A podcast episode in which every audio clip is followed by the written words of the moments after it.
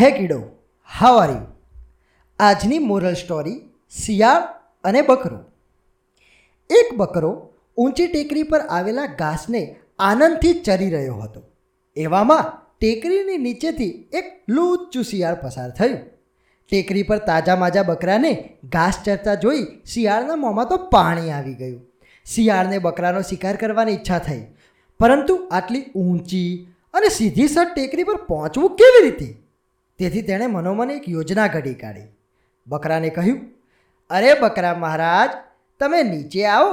ઉપરથી ક્યાંક લપસીને પડશો તો તમારા રામ રમી જશે. તમે જરા અહીં નીચે નજર તો કરો. જુઓ તો ખરા, અહીંયા પણ કેટલું સરસ મજાનું લીલુંછમ ઘાસ ઉગી નીકળ્યું છે.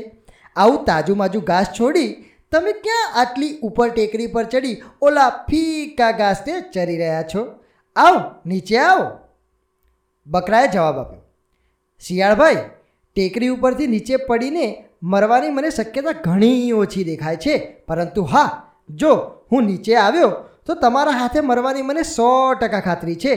તેથી ભાઈ, અહીંયાનું આ ફિક્કું ઘાસ જ મારા મન માટે વધારે મીઠું છે. Moral of the story. દૂતારાઓ મીઠું મીઠું બોલી સામેવાળાને ઠગવાનો પ્રયત્ન કરે છે. આવા દૂતારાઓની વાતમાં ક્યારેય આવું ન જોઈએ. મિત્રો આજકાલ એક ટ્રેન્ડ ચાલી રહ્યો છે. અલગ અલગ કંપનીઓ, અલગ અલગ બેંક્સ, અલગ અલગ ઓફર્સ વગેરે તમને કોલ કરી અને તમે જાણો છો કે તમને કોલ પણ એવા સમય આવતો હોય છે કે જે સમયે ખરેખર એ કંપની અથવા એની ઓફિસ એ ખરેખર ઓપન ન હોય. અને આવી જ લોભામણી કોલિંગ સર્વિસ દ્વારા લોકોને છેતરવાનું એક સ્કેન્ડલ ચાલી રહ્યું છે. આથી આવા ધુતારાઓથી આપણે સાવધાન રહીશું.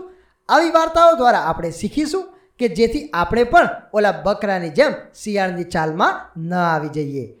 સો સ્ટે ટ્યુન બાય